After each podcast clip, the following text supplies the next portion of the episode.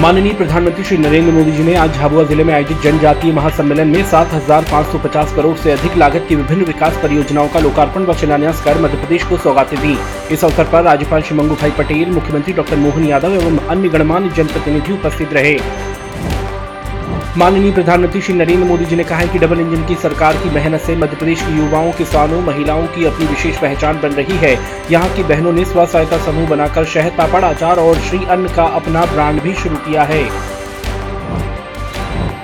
प्रधानमंत्री श्री नरेंद्र मोदी जी ने कहा कि भगवान बिरसा मुंडा की जयंती को जनजाति गौरव दिवस के तौर पर मनाने का फैसला हमारी सरकार ने किया। टंटिया मामा के बलिदान को याद कर बलिदान दिवस मनाया जाता है। उन्हीं के नाम पर आज मैं युवाओं के लिए क्रांति सूर्य टंटिया भील विश्वविद्यालय की घोषणा कर रहा हूँ।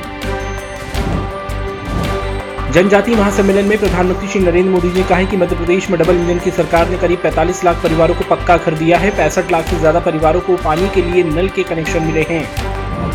प्रधानमंत्री श्री नरेंद्र मोदी जी ने झाबुआ में आयोजित जनजातीय महासम्मेलन में विभिन्न विकास कार्यों पर आधारित प्रदर्शनी का अवलोकन किया।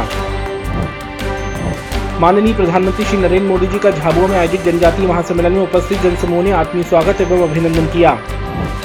झाबुआ में आयोजित जनजातीय महाकुंभ में मुख्यमंत्री डॉक्टर मोहन यादव ने कहा कि आज इस मंच पर यशस्वी प्रधानमंत्री श्री नरेंद्र मोदी जी का आना हम सबके लिए सौभाग्य की बात है। इस कार्यक्रम से प्रदेश को 7,550 करोड़ से अधिक के विकास परियोजनाओं की सौगातें मिली है। माननीय प्रधानमंत्री श्री नरेंद्र मोदी जी का झाबुआ ज़िले में आयोजित जनजातीय महासम्मेलन में राज्यपाल श्री मंगू भाई पटेल एवं मुख्यमंत्री डॉक्टर मोहन यादव ने पुष्पगुच्छ भेंट कर आत्मीय स्वागत व अभिनंदन किया।